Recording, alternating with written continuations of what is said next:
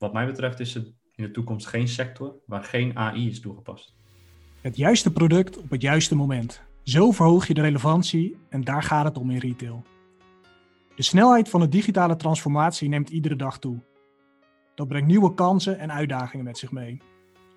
De bedrijfsvoering wordt meer en meer afhankelijk van verschillende IT-systemen. En van die systemen verwachten we dat ze bijdragen aan de resultaten van de organisatie. Welkom bij de podcast van InfoSupport. In deze podcast praten we over de inzet van artificial intelligence in de business.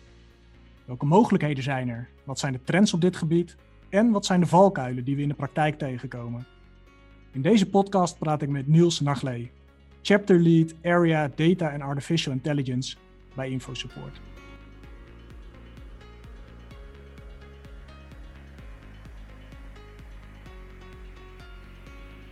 Niels, welkom in de podcast.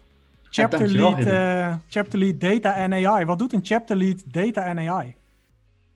een chapter lead uh, is iemand uh, die, die de markt in de gaten houdt. En dat hebben we op verschillende vlakken. En ik mag die rol vervullen voor data en AI. Dus dat betekent dat ik in de gaten hou ja, wat speelt er in de markt en wat speelt er op technologie. En hoe kunnen we die twee aan elkaar verbinden? En hoe kunnen we zo een strategie, een plan maken om ja, het te gaan uitnutten en bedrijven vooruit te helpen met die technologie.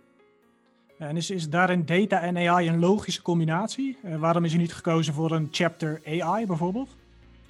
Ja, nou, dat, dat is eigenlijk heel logisch dat het bij elkaar zit. Ik zou het ook bijna niet los kunnen zien, want zonder data geen AI. Uh, en uh, wil je echt waarde uithalen uit de data die nu allemaal geproduceerd worden, dat is enorm, dan heb je AI weer nodig. Dus dat is eigenlijk een hele logische keuze inderdaad. En ik zie ze zelf ook niet los. Ik zie het echt als een package deal. Oké, okay. want, want hoe ver zitten we eigenlijk al in die journey? Kijk, data hoor ik al langer, hè? big data, noem maar op. Um, ja, sinds een aantal jaren is AI daarbij gekomen. Het lijkt ook wel een soort van modeterm aan het worden te zijn. Je, eh, elke software heeft wel iets van AI in zich. Um, In hoeverre klopt dat? Hoe ver zijn we al in die, in die reis naar AI? Nou ja, de, de reis die, die is ook al een tijdje bezig. Uh, je geeft aan hè, met data. Data is uh, die is ook al heel lang bezig, maar ook AI is al heel lang bezig. Alleen uh, tegenwoordig is de technologie zo ver gevorderd dat we veel meer kunnen halen en veel meer kunnen maken uh, met artificial intelligence. Uh, maar we staan dus daar ver op technologie, maar toch zien we in de markt en bij, bij veel bedrijven dat met, die gaan starten met data of gaan starten met AI, dat daar toch nog wat maturity ontbreekt. En ga je aan de slag met AI, dan moet je gewoon een goede data maturity level hebben. Wil je dat enterprise breed in kunnen zetten. Oké, ja. Want eh, stel je hebt die data op orde, hoor ik jou zeggen, eigenlijk komt dan pas echt artificial intelligence in beeld. Uh, ja, dat zei ik. Uh, en dan hebben we het over enterprise breed AI. Ehm, het wil niet zeggen dat als je het niet op orde hebt over je hele enterprise heen, dat je niet moet gaan starten met AI. AI kan je starten uh, ieder willekeurig moment. Ik zou vandaag kunnen starten, ik pak een dataset en ik ga ermee aan de slag. Maar dan maak je het voor die dataset. Wil je het breder gaan inzetten, dus, dus echt over heel je organisatie en dat uh, volledig uitnutten, ja, dan is die data maturity uh, is heel erg van belang. Want data leeft overal en dat moet je gaan combineren, opzoeken, correleren. En als je dat allemaal nog moet doen, dan heb je dus nog best wel een grote stap te maken. Wil je die AI heel breed in kunnen zetten en steeds slimmer en rijker kunnen maken. Goed, je hebt dus, dus inderdaad data. Nou, daar kan ik me echt iets bij voorstellen wat dat, wat dat inhoudt. Daar komt dan uiteindelijk artificial intelligence komt daarbij, om daar dus ook slimme dingen mee te doen. Um, maar wat houdt dat artificial intelligence nou eigenlijk precies in? Ja, artificial intelligence is een, eh, een paraplu-begrip um, en tegenwoordig ook steeds meer een uh, salesbegrip. Hè. Als je geen AI doet, dan doe je niet meer mee. Uh, maar AI uh, zit eigenlijk bijna overal al wel in verstopt. Je telefoon, ja, die, die bevat het. Uh, heel veel oplossingen bevatten het. Um, en machine learning is denk ik de meest bekende voorkomen van uh, de paraplu van AI. Uh, eh, en het verschil daarmee is, nu programmeren we zelf regels. Dus we krijgen data, die halen we door de ons geprogrammeerde regels heen. En vervolgens hebben we de uitkomst, het antwoord. Als je kijkt hoe zit dat bij machine learning. Bij machine learning, daar geven we als eerst de data en de uitkomsten aan de machine.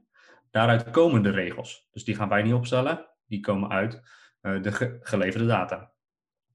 Als die vervolgens de regels heeft opgesteld, dan ga je nieuwe data voeren en die houdt die tegen zijn rekenregels aan en dan krijg je een verwachting eruit.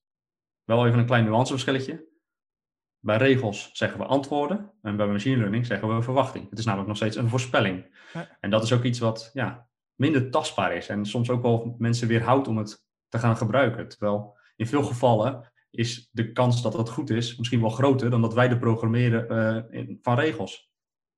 Ja, precies. Want, want eh, die verwachtingen, ik vind het wel een interessante wat je zegt. Ik kan me voorstellen dat daardoor ook ehm, de adoptie van artificial intelligence best wel varieert in sectoren. Waarbij je in sector X zegt van hey, die verwachting als die wat lager is, maakt niet zoveel uit. Daar kunnen we alsnog waarde uithalen. En in sector Y zeg je, wacht eens even, dit zijn zulke belangrijke zaken. Um, hier moet die verwachting, mag eigenlijk geen verwachting zijn, het moet een zekerheid zijn. Kun je daar iets over vertellen? Ja, zeker. Dat is heel mooi dat dat aansnijdt. Dat is namelijk wel echt wat er ook in de markt gebeurt. Um, persoonlijk kijken naar van, er moet altijd gekeken worden naar wat is mijn impact van hetgene wat er uit de machine learning, uit de AI eigenlijk voorspeld wordt. De impact die je hebt op een klant. Uh, je geeft aan inderdaad in de zorg. Als daar een voorspelling heel vaak fout gaat, dan kan het mensenlevens kosten. Ehm, dus, dus dat is de impact die je hebt. Ehm, en dat moet je altijd meenemen uh, als je met een oplossing aan de, aan de gang gaat. Wat is de impact die ik heb op mijn artificial intelligence? Maar het wil niet zeggen dat als een 75% zekerheid uh, eruit komt, dat het slecht is. Het hangt dus echt van de casus af of dat toereikend is of niet. Maar mensen verwachten eigenlijk, ja, ik wil een 0 of een 1. Ik wil gewoon een zekerheid hebben. Uh, maar goed, als je die zekerheid niet hebt, dan is 75% echt heel erg hoog. Ja. En waar hangt die, die, die, dat percentage zekerheid, waar hangt dat uh, vanaf? Uh, dat hangt van vele factoren af. Um, en een hele belangrijke is een stukje datakwaliteit.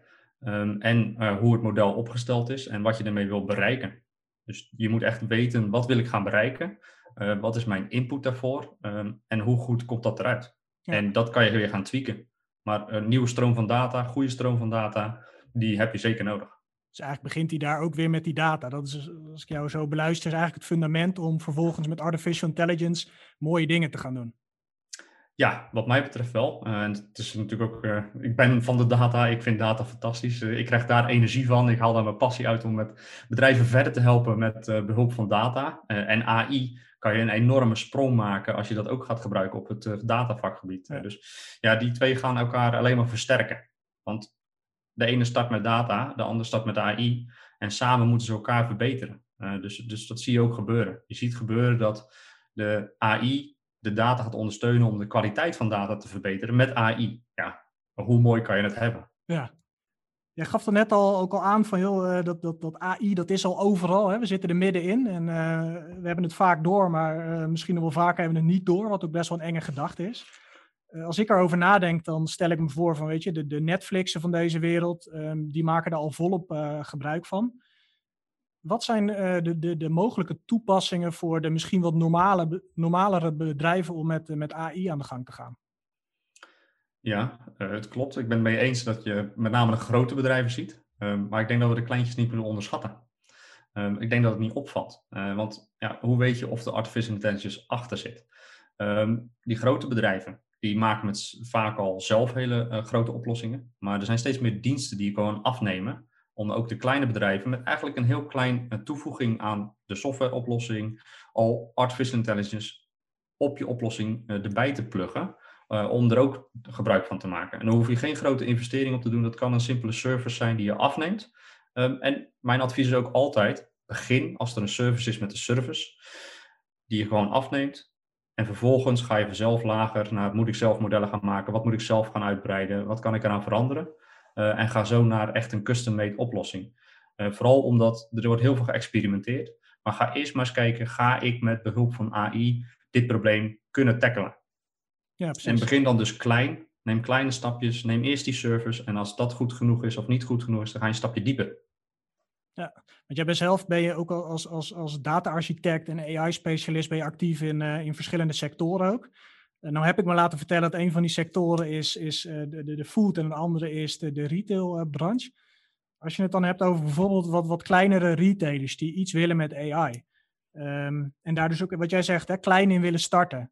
Um, wat zijn dan, met die kleine start, toch dingen die ze daarmee kunnen realiseren?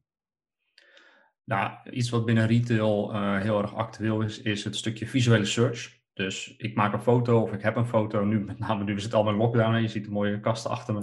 Ehm, we willen tegenwoordig vanuit huis shoppen, uh, want we mogen de straat niet op.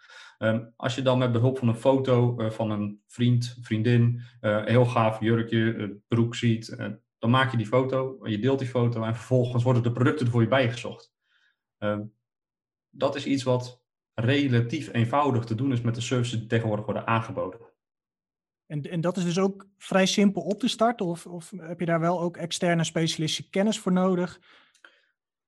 Ja, kijk, voor het experiment uh, kan je zelf prima uit de voeten om die services gewoon te gaan gebruiken. Uh, sommige zijn wel redelijk technisch. Uh, dus heb je geen technische achtergrond, is het wel handig om iemand bij aan te schakelen.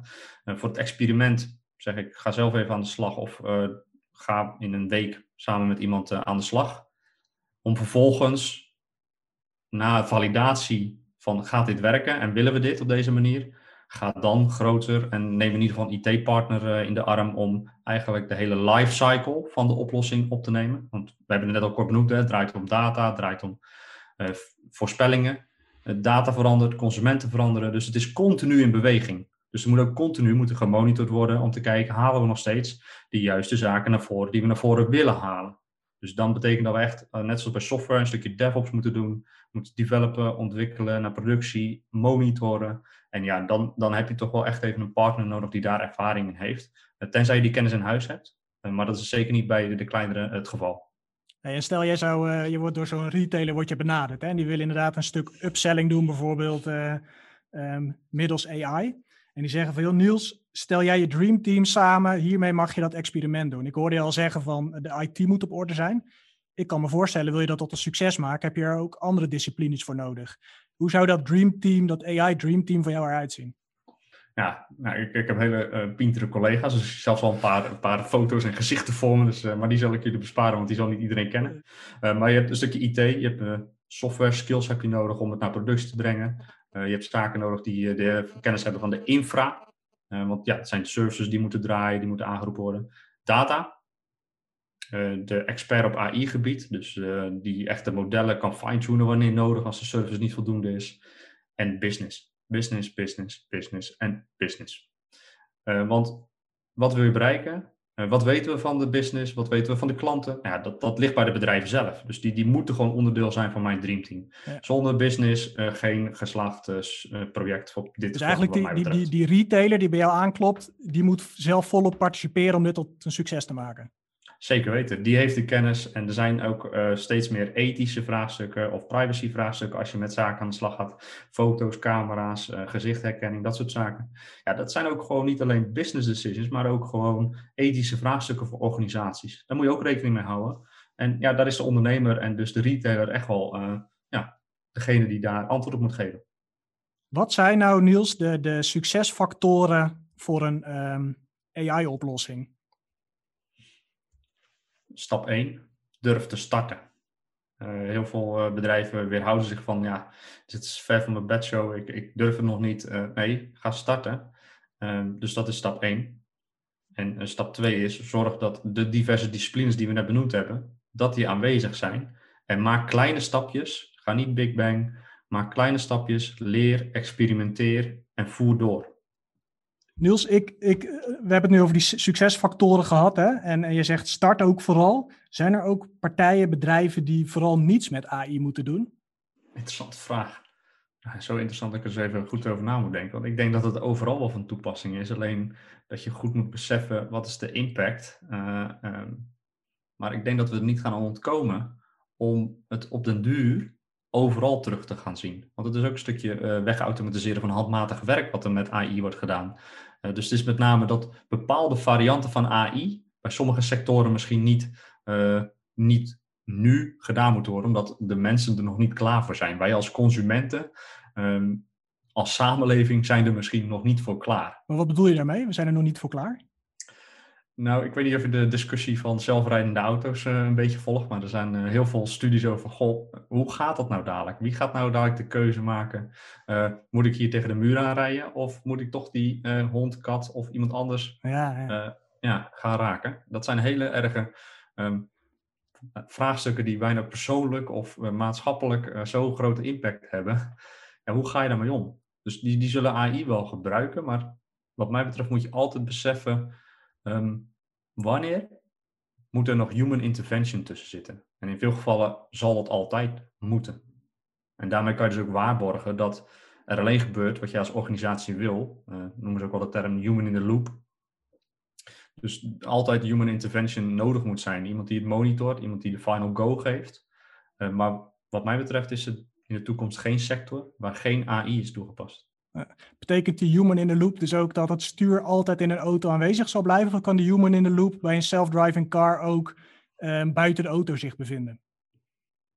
Een stuur buiten de auto, dat is geen wel hard gezicht inderdaad. Uh, nou ja, ik denk dat het stuur op een duur wel kan verdwijnen. Um, maar dan gaan we wel persoonlijk kijken over zelfrijdende auto's. Ik denk dat als alle auto's zelfrijdend zijn, je veel meer mogelijkheden hebt om de machines onderling uh, met elkaar te laten communiceren om überhaupt het probleem te gaan ontwijken. Ja. Maar wij mensen uh, zijn toch best wel eigenwijs. En dat is soms ook heel goed dat we dat zijn. Maar dat zorgt soms ook voor problemen als uh, nou, dat haaks ingaat tegen wat ja, rationeel is voor de machines, zoals ze het geleerd hebben. Ja, check. Zijn er in bepaalde sectoren nou um, um, meer voorbeelden van succesvolle AI dan in andere sectoren? Ja, je ziet daar wel dat verschillende sectoren daar. Wie loopt er nou voorop als je het hebt over AI? Weet je, ik wilde net over de Netflix, maar als je gewoon gaat kijken naar sectoren in Nederland, weet je, uh, finance, de banken, de pensioenuitvoerders of, of inderdaad retailers waar we het net over hadden, zijn er dan echt branches te bedenken die ver voorop lopen op het gebied van AI? Ja, ik denk dat er is zeker verschil in sectoren. Uh, bij finance zie je heel veel uh, toepassingen al, uh, in chatbots, maar ook in fraud detection. Maar dat is meer op de achtergrond, dus dat ziet niet iedereen.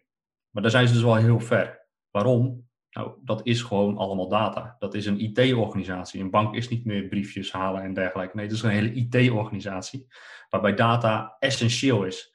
En omdat het essentieel is, zit er dus een hele mooie huishouding omheen en controle omheen. Waardoor dus de stap naar AI een stukje makkelijker te maken is. Omdat eigenlijk de data maturity level al hoog genoeg is uh, om er echt gewoon groot gebruik van te maken. Maar als je kijkt naar retail en uh, naar de sector waar, uh, waar ik met name op focus, zie je daar ook heel veel AI. En dan met name richting de consument. Hè? De Netflix, de, de Amazon Go, dus shoppen zonder dat je een cashier hebt waar je nog afrekent. Allemaal van dat soort zaken. Dus dat is heel tastbaar. Dus daar zie je en voel je veel meer AI. Ja, Terwijl bij finance is het er, maar ja, merk je het niet. Zit het op de achtergrond. Dus eigenlijk de toepassingen die zijn ook nog eens heel verschillend en sectorgebonden. Ja, zeker. Het is net, uh, wat, wat is jouw business? Uh, wie zijn jouw consumenten? Wie zijn jouw klanten? Wie zijn jouw gebruikers? En ja, dat bepaalt uh, hoe ver je het terugziet dat er echt AI onder zit of niet. Ja. Je zei net bij die, bij die banken en uh, finance van, joh, die hebben al een dermate hoge level van uh, data maturity, die zijn er klaar voor. Hoe kun je dat als bedrijf weten? Van, hey, uh, mijn data is volwassen genoeg om daar nu ook uh, iets met artificial intelligence mee te doen. Ja, dan hoor ik je zeggen, data volwassen genoeg. Ik denk dat het niet alleen de data die volwassen moet zijn, maar dat de organisatie er ook volwassen voor moet zijn. Want de data kan heel goed geregeld zijn, maar als je geen data mindset hebt om dat echt te gaan uh, zien en leven naar uh, die data en het gebruik ervan te maken, dan, ja, dan ben je er ook nog niet. Uh, en er zijn tal van scans voor mogelijk um, om te kijken van wat is mijn huidige staat van data maturity. zo heeft InfoSport ook een scan, die is online in te vullen. Um, en vervolgens zie je waar sta ik nu. Maar dat is stap 1. Want waar wil je staan? En vervolgens kijken van hoe werk je naar dat level toe? Wat moet ik daarvoor doen? En uh, ja, er zijn allemaal verschillende niveaus waar je op in kan stappen en waar je uh, eventueel wil komen. En dat zou je dus uh, met een partner het best kunnen bepalen. Welke stap heb ik daarvoor nodig? Oké. Okay, Deze podcast gaat natuurlijk over digital transformation. En vandaag gaan we het hebben over AI. We hebben het ook vaak over andere topics. Denk aan, aan cloud, aan, aan agile, dat soort zaken. In hoeverre raakt dat ook elkaar? Nou, dat, dat, dat raakt elkaar continu. Um, dat zie je terug in dat alle data ook vaak naar de cloud toe gaat. Dat je als IT-organisatie niet zelf meer de infrastructuur in huis hebben, dat eigenlijk alles naar de cloud gaat. Um, dat je de data en aanpak uh, agile wil houden. Dus de agile aanpak, de iteratief klein stapjes maken voor AI essentieel is, zie je juist weer in het hele software craftsmanship terugkomen en de agile aanpak en de, de processen die we daarvoor uh, kennen. Dus dat gaat allemaal samen. Daarom zien we nu ook die hele move, die hele digital uh, transformation die echt een boost krijgt. Met nog eens even de lockdown, met de extra jet engine die erachter gezet wordt, omdat we ook uh, nu die meters moeten maken. Dus we kunnen niet achterblijven als, uh, als BV Nederland. Dus dat staat allemaal in verband met elkaar, waardoor je dus nu enorme stappen vooruit ziet gaan. Hoe ver, want je zegt BV Nederland, hè? als je onze expertise op het gebied van AI vergelijkt met andere landen. Weet je, in China zijn ze natuurlijk volop bezig. Volgens mij de self-driving cars rijden daar al wel uh, volop. Uh, Amerika kennen we natuurlijk. Uh, hoe doet Nederland of misschien hoe doet Europa het ten opzichte van die andere landen? Ja, dat is lastig om te zeggen. Daar, daar zijn zoveel mensen mee bezig om, daar een mening over te vormen. Mijn persoonlijke mening is dat we niet per se moeten kijken naar andere organisaties. Dus ik noem je, ik noem je China horen zeggen. Nou, die hebben uh, maatschappelijk gezien een iets andere uh, ethische regel. Dus daar is privacy minder van belang. En uh, ja, dat vinden we Europa vinden we juist van essentieel belang. Dus daar zie je al grote verschillen. En daar moeten we met name naar gaan kijken. Hoe willen wij als maatschappij dit wel of niet goed kunnen implementeren? Dus daar zie je ook de hele EU opspringen met allemaal guidelines die we hebben. Uh, met wat zijn de principes die we moeten volgen als we AI netjes en goed willen inzetten. Uh, en ik denk dat het belangrijk is om daarnaar te kijken van hoe goed doen we dat, um, zodat het ook goed gebruikt wordt binnen Europa. Qua technologie, ja, er zijn natuurlijk altijd de grote spelers die daarin voorop lopen. Ja. En die, die, die, die guidelines en het, wat jij zegt van um, hoe willen we AI gaan inzetten, dat benoem jij nu op Europees niveau. Geldt het ook voor een organisatie die hiermee aan de slag gaat? Ja, er zijn uh, recentelijk allemaal onderzoeken gedaan over van AI is er al heel lang, um, maar waarom is het bij veel organisaties nog geen succes?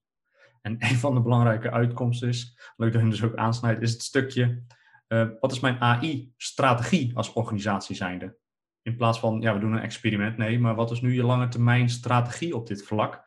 Um, om dat mogelijk te gaan maken.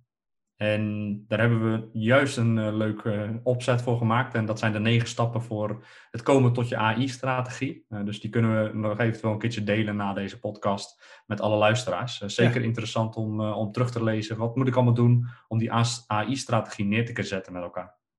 Gaaf, dat gaan we doen. die zullen we zeker delen. Um, als je kijkt naar de toekomst van AI, hè? heb je daar al een beeld bij waar zich dat naartoe gaat ontwikkelen?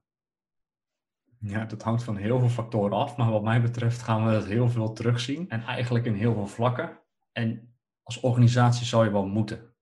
Nu misschien nog niet, maar over een paar jaar zijn er gewoon zoveel databronnen, stappen die gedaan moeten worden, die weggeautomatiseerd kunnen worden met AI, waardoor je eigenlijk het verschil kan maken op die unique selling point waar je dan tijd en energie in kan stoppen, in plaats van de andere zaken die AI voor je op kan lossen.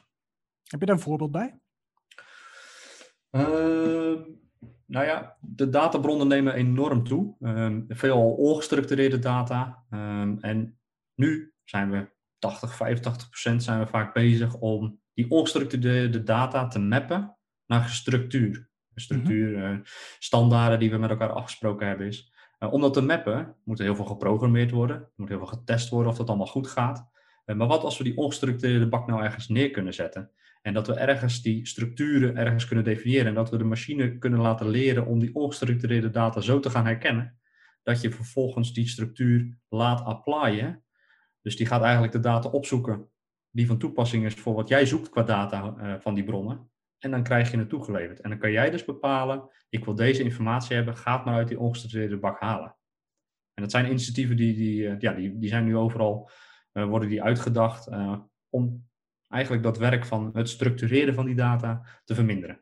En zo zijn we binnen Infosport zijn we er ook naar, naar op zoek van wat is, ja, wat is de strategie die we daarvoor hebben en hoe kan je dat aanvliegen, niet alleen op strategieniveau, maar ook op ja, technisch vlak. Hoe zou je dat kunnen invullen?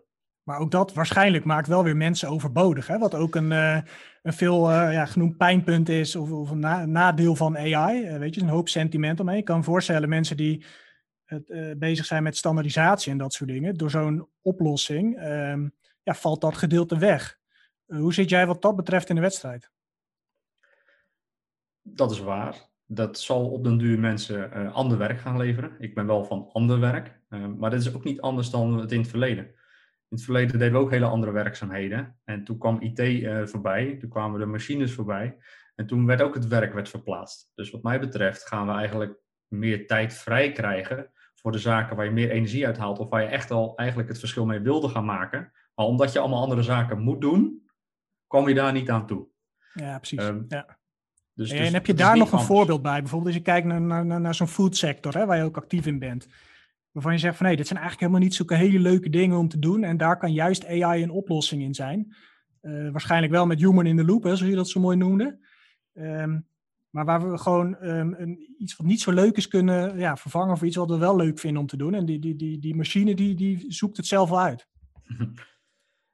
Nou ja, dan, dan zit je denk ik toch wel weer op het vlak van de ketens en de informatieuitwisseling die je daar hebt. Uh, en hoe zorg je dat mijn productinformatie, met name voor retail, heb je hele ketens van partijen die aan elkaar geregen zijn om eigenlijk het van grond tot mond of van kleding, uh, product naar uh, de mensen aan huis te krijgen. En om dat goed te kunnen doen, zijn er heel veel stappen nodig om je data te delen, te categoriseren, te taggen, te kunnen monitoren. Nou ja, daar zou ik persoonlijk niet heel vrolijk van worden als dat gewoon geautomatiseerd, terwijl dat over een lijn heen gaat, getagd kan worden, meegenomen kan worden en vervolgens geclassificeerd kan worden, uh, dan, dan scheelt het heel veel werk. Ja. En Niels, ik, ik heb je heel veel mooie dingen horen zeggen, ook heel veel uh, kansen voor bedrijven om iets moois met AI te gaan doen. Heb je nou voor die, die, die, die luisteraar die nu denkt van hé, hey, hier wil ik toch mee aan de slag gaan, of in elk geval eens even experimenteren, hè, of er kansen liggen. Heb je daar nog één gouden tip voor? Ja, dat komt een beetje uit de eigen buidel. dus, maar dit ligt wel het meest uh, top of mind voor mij, uh, voor mij, natuurlijk. Is de experimenten canvas, uh, die we vanuit Infosport hebben ontwikkeld. En dat maakt het eigenlijk mogelijk om je grove ideeën erop te zetten. Kijken of je de data ervoor hebt. je hypothese te stellen. En eigenlijk op dat canvas meerdere experimenten te vatten. Om vervolgens daar eentje onderbouwd uit te kiezen. En daarmee aan de slag te gaan. En daarnaast hebben we nog andere hulpmiddelen om vervolgens die doorstart te maken van experimentidee naar implementatie van de eerste versie. Oké, en dat canvas kun je gewoon helemaal uh, zelf met je organisatie invullen. Daar heb je verder geen begeleiding of zo voor nodig. Hangt een beetje vanaf hoeveel kennis er al is uh, op AI-vlak en of je weet wat de kansen zijn en wat er op dit moment in de markt allemaal beschikbaar is. Dan zou je dat kunnen doen. Heb je dat niet, dan hebben we ook een, uh, ja, noemen we een AI ideation sessie. En daarmee nemen we eigenlijk je mee in je eigen sector. Wat zijn eigenlijk de zaken die we daar terugzien AI? Wat zijn de kansen? Waar moet je aan denken? Wat is er ongeveer mogelijk? Om een beetje een inspiratie te gaan doen voor, voor het creëren van die experimenten die je op dat canvas zou gaan plotten. Niels, je gaf uh, aan dat uh, AI is overal. Hè? Wat vind je nou zelf echt een hele mooie toepassing van artificial intelligence? Nou, dan trek ik hem gelijk in de persoonlijke sfeer als we toch een mooi voorbeeld van, uh, van AI vinden, is. Ik vind boodschappen doen niet zo heel erg uh, spannend. Maar ik wil wel gewoon de leuke aanbieding hebben. Dus als ik gewoon een recommendation krijg van: God, deze producten zijn nu in de aanbieding. Dit past bij jou. Dit, dit advies van deze producten zou je moeten hebben. Hetzelfde geldt voor kleding. Ik ben echt geen iemand die graag kleding shopt. Maar als ik eenmaal mijn profiel heb ingevuld, InfoSupport blauw, uh, dat soort kleuren, dan, dan is het meestal al snel goed. Dus als ik dan gewoon geholpen kan worden met het shoppen en dus goede recommendations kan krijgen, dan helpt dat mij enorm. En als ik dan vervolgens ook nog eens in controle zou zijn over waarom word ik op dit item gerecommend, nou, dan word ik helemaal vrolijk, want dan kan ik hem ook nog eens gaan leren van hé, hey, maar leuk dat je die keuze hebt gemaakt. Ik wil eigenlijk dat je meer hier en hier naar op zoek gaat. Dus hm. dat je hem ook nog eens kan ja, voeden met de informatie en dat het echt een tailored recommendation gaat worden. Nou, daar word ik vrolijk van. Dus eigenlijk het feit dat jij er altijd zo representatief uitziet, dat is helemaal geen kwaliteit van jouzelf, uh, Niels. Zo zou je het kunnen interpreteren, maar ik gebruik op dit moment nog niet heel veel, omdat die recommendation nog niet mijn input uh, vaak uh, mag geven. Dus ik zie nog niet waarom wordt dit nu geadviseerd, mm. zodat ik mijn feedback loop kan doen naar die oplossingen van veel retailers. Als dat er ook nog in zit, ja, dan dan zeker. Maar kijk jij ook niet, weet je, je bent natuurlijk uh, bezig met data, met AI, dat je op een gegeven moment dat ook overal in de wereld om je heen terug ziet komen? Ja, mooi toch? En nu doet iedereen dat, want het is een onderwerp die tegenwoordig iedereen over praat. Dus het is voor mij veel makkelijker om te vertellen, wat doe je nu dagelijks? Dat was in het verleden, ja, ik ben bezig met data en met artificial intelligence en software programmeren om wat met die data te doen. Ja. ja iedereen kan tegenwoordig uh, gewoon zien wat wij zoal doen. Ja, dat is fantastisch. Ja. Kan je nog eens even wat vertellen over die feedback loop die jij net benoemde? Hè? Wat, uh, wat bedoel je daar precies mee? Ja, wat ik daarmee bedoel is, er wordt heel veel data uh, over jou verzameld. Als we even een voorbeeld nemen van uh, winkelen. als je boodschappen doet, dan wordt er bijgehouden van als je een klantenkaart hebt of een actiekaart, om alles wordt geregistreerd, alles wordt vastgelegd. Alleen, ik ben ook vaak op zoek naar producten of ik ben aan het oriënteren. En vervolgens krijg ik vijf weken lang advertenties uh, over producten die ik al lang gekocht heb. Ja. ja. daar heb ik niks aan.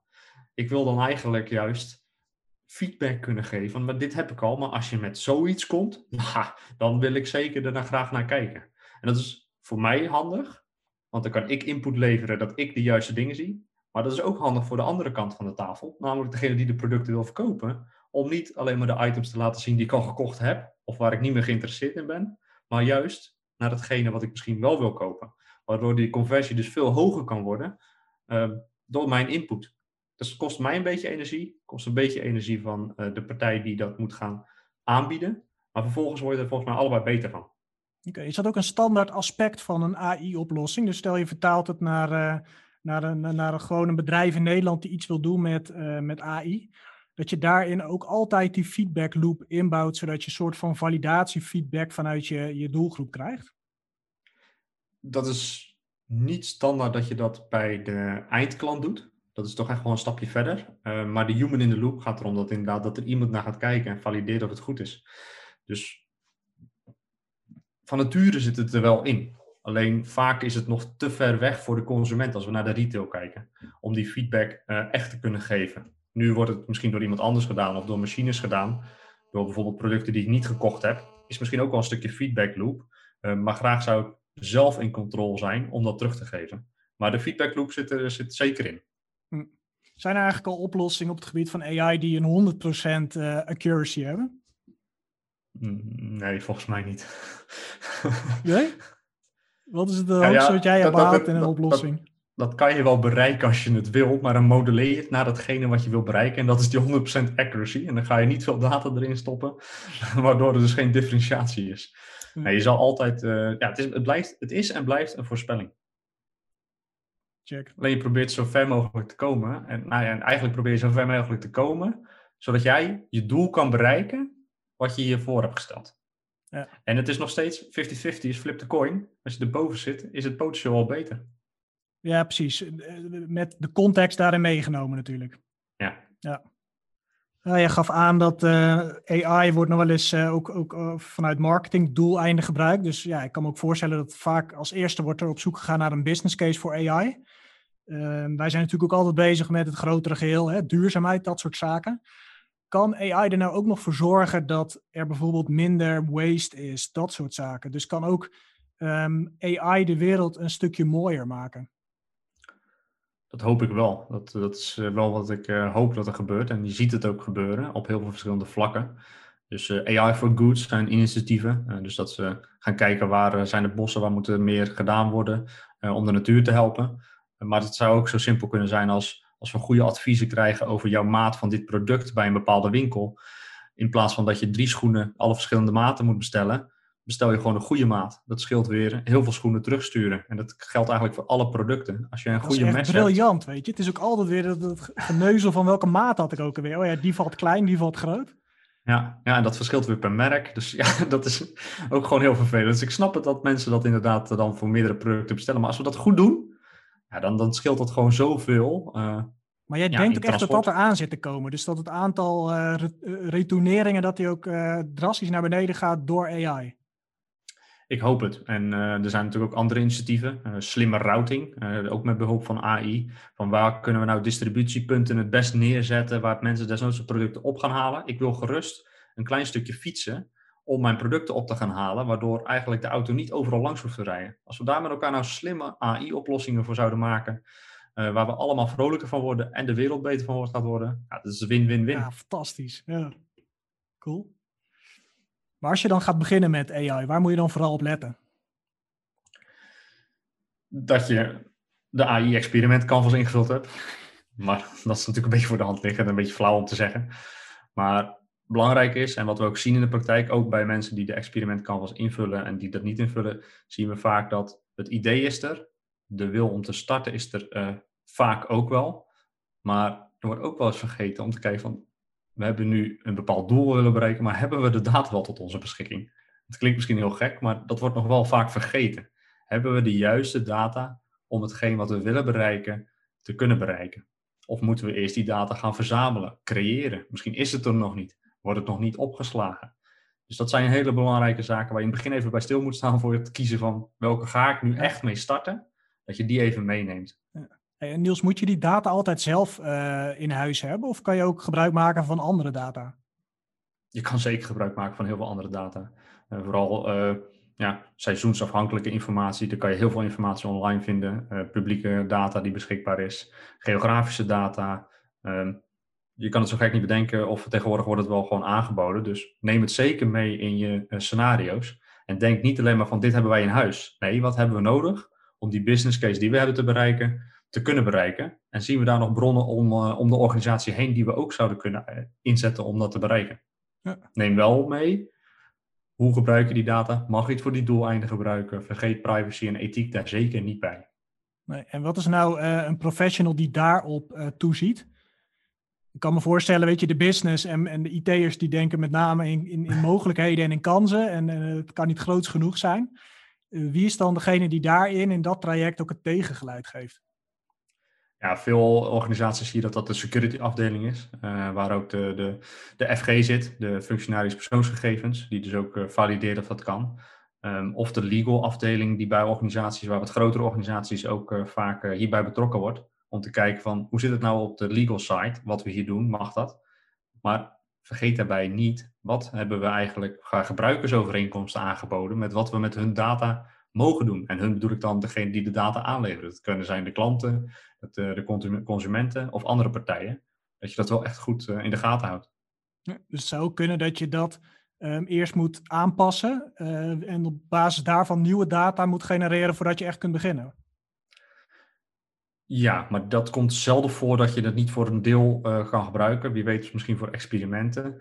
Maar het is iets wat je niet moet vergeten. Uh, ik kom niet vaak tegen dat het totaal niet mogelijk is. Er zijn heel veel mogelijkheden en heel veel kansen. Je kan ook bepaalde data achterwege laten. Er zijn ook AI-oplossingen zelfs om zaken te anonimiseren of uh, volledig uh, te filteren wanneer nodig. Dus er zijn altijd wel mogelijkheden om dat met die data te doen, om toch nog stappen te kunnen maken. Ehm, maar het is wel een heel belangrijk aspect die vaak vergeten wordt. Kun je, Niels, ook, weet je, je hebt, een, je hebt een hypothese waarschijnlijk van tevoren, die wil je ook gaan toetsen, maar de data is er niet. Kun je data simuleren? Ja, in veel gevallen kan je ook data gewoon simuleren. Je kan het desnoods zelfs verzinnen. Maar dan is het wel de vraag, wanneer heb ik die data tot mijn beschikking? En die aannames die je doet, zijn niet correct geweest. Want we kunnen het wel bedenken, maar als de data toch een hele andere vorm binnenkomt, uh, ja, als je met machinedata gaat werken en je hebt die machinedata nog niet, en vervolgens gaat die machinedata uh, alles leveren en je hebt net even een verkeerde aanname gedaan, ja, dan ben je toch wel uh, het haasje. Dus je kan zeker zaken simuleren of tijdelijk invullen. Maar uiteindelijk zal je toch met de werkelijke data goed moeten analyseren en daar je modellen en je oplossing op moeten bouwen. Ja, helder. Als je kijkt naar data en je data op orde hebben, dan heb je de data zelf, maar er moet ook een, een, een, een data-driven mindset zijn in de hele organisatie. Op het moment dat je iets gaat doen met artificial intelligence, is dat dan ook van belang? Of kun je dat veel meer afgebakend doen in een kleine uh, in een kleine groep. Dus met andere woorden, moet er zoiets zijn als een AI-cultuur om hiermee aan de slag te gaan? Nee, ik denk, niet, uh, ik denk dat dat niet echt een AI-cultuur is. Um, dat het meer zit aan het data-driven en de data voor zich laten spreken en data gebruiken binnen je organisatie. Um, wat wel belangrijk is, zaten we net ook al een beetje op, een stukje privacy, een stukje ethiek. Het draait wat mij betreft om vertrouwen. Vertrouwen in organisaties, vertrouwen in modellen dus het is ook hoe ga je om met wat je hebt. Misschien moet je soms een hele mooie AI-oplossing niet aanbieden, uh, omdat het impact kan hebben op het vertrouwen dat je hebt in de markt. Dus ook in de toekomst denk ik dat degene die bedrijven die van nature je vertrouwen pakken en ook blijven bevestigen dat het goed is en dat het goed gaat, dat die het verschil gaan maken ten opzichte van bedrijven die wat looser omgaan met jouw data of waar niet transparant genoeg is wat ze ermee doen, ja, dan kan je nog steeds AI toepassen, maar in de markt zal dat niet ten goede komen. Dus vertrouwen is wat mij betreft een belangrijk aspect daarin. Ja, mooi. Als ik dit zo hoor, Niels, dan hoor ik heel veel mooie toepassingen en kansen van, uh, van artificial intelligence voor bedrijven. Ik denk tegelijkertijd van ja, waarom niet al vandaag beginnen? In elk geval met experimenteren. Blijkbaar doet nog niet ieder bedrijf of elke organisatie dat. Wat zijn daarin nou barrières? Mm, barrières die we daarin zien is, het voelt te ver of ik heb er geen kennis van of is het iets voor mij? Eh, laat eerst de buurman maar gaan en dan ga ik ook al aan de slag. Maar ben je dan niet al te laat? Of, uh... Sommige sectoren ben je dan te laat. Uh, andere sectoren is het niet erg, maar wil je voorop lopen en vind jij juist dat jij met AI differentiated wil zijn, ja, dan wil je een beetje vooraan lopen. Wil je dezelfde functionaliteit aanbieden die concurrenten ook aan het aanbieden zijn, ja, dan zou je ook gerust wat achter kunnen lopen. Dus zou ook een strategie kunnen zijn om niet die kennis volledig aan het begin al op te pakken, maar net iets later aan te haken. Maar je moet niet te laat aanhaken. En ja, dat is een beetje van wanneer moet ik gaan? En dat is eigenlijk een continue race volgens mij in ondernemerschap sowieso. Wanneer ga ik voor een volgende stap in dit of in dat? En hetzelfde is voor AI ook van toepassing. Dus je kunt eigenlijk ook te vroeg zijn. Zeker. Bij technologie en uitdagingen kan je ook te vroeg zijn. Dan zit je echt in de hele uh, early adaption phase. En dan zitten er nog gewoon misschien wel kink in de kabel waar nog niet over nagedacht is. Het voordeel daarvan is dat je wel die ervaring en die kennis daarop doet dat als het gaat vliegen, je die kennis al in huis hebt. Dus, maar dan moet je misschien stoppen bij het stukje experimenteren en dan niet doorgaan naar, helemaal naar productie. En daar zal je continu een balans in moeten hebben. Maar dat is in alle IT en uh, innovaties uh, is dat van toepassing. Wat is het momentum? Dus juist ook bij AI uh, eh, zit die hele kortcyclische manier van werken daarin verweven. Ja, zeker weten. Om die feedback op te halen, om te kijken of het goed gaat. En het continu evalueren en doorgroeien, uh, fine-tunen. Ja. Niels, ik dacht altijd dat het heel spannend was, maar als ik jou zo beluister, kan je gewoon vandaag nog beginnen. Je kan zeker vandaag beginnen, maar het blijft altijd spannend. Dat maakt het leuk. Niels, hartelijk dank voor jouw eh, bijdrage aan deze podcast. En uh, de luisteraar thuis, bedankt voor het luisteren. En wil je nou meer weten over dit onderwerp, download dan ons gratis whitepaper op, op onze website. En wil je op de hoogte blijven van ontwikkelingen op het gebied van, uh, van artificial intelligence, cloud en andere interessante topics binnen de digital transformation? Volg dan ons kanaal. Wij streven ernaar om met onze kennis en expertise een bijdrage te leveren waarmee we je business echt vooruit kunnen helpen. Bedankt voor het luisteren.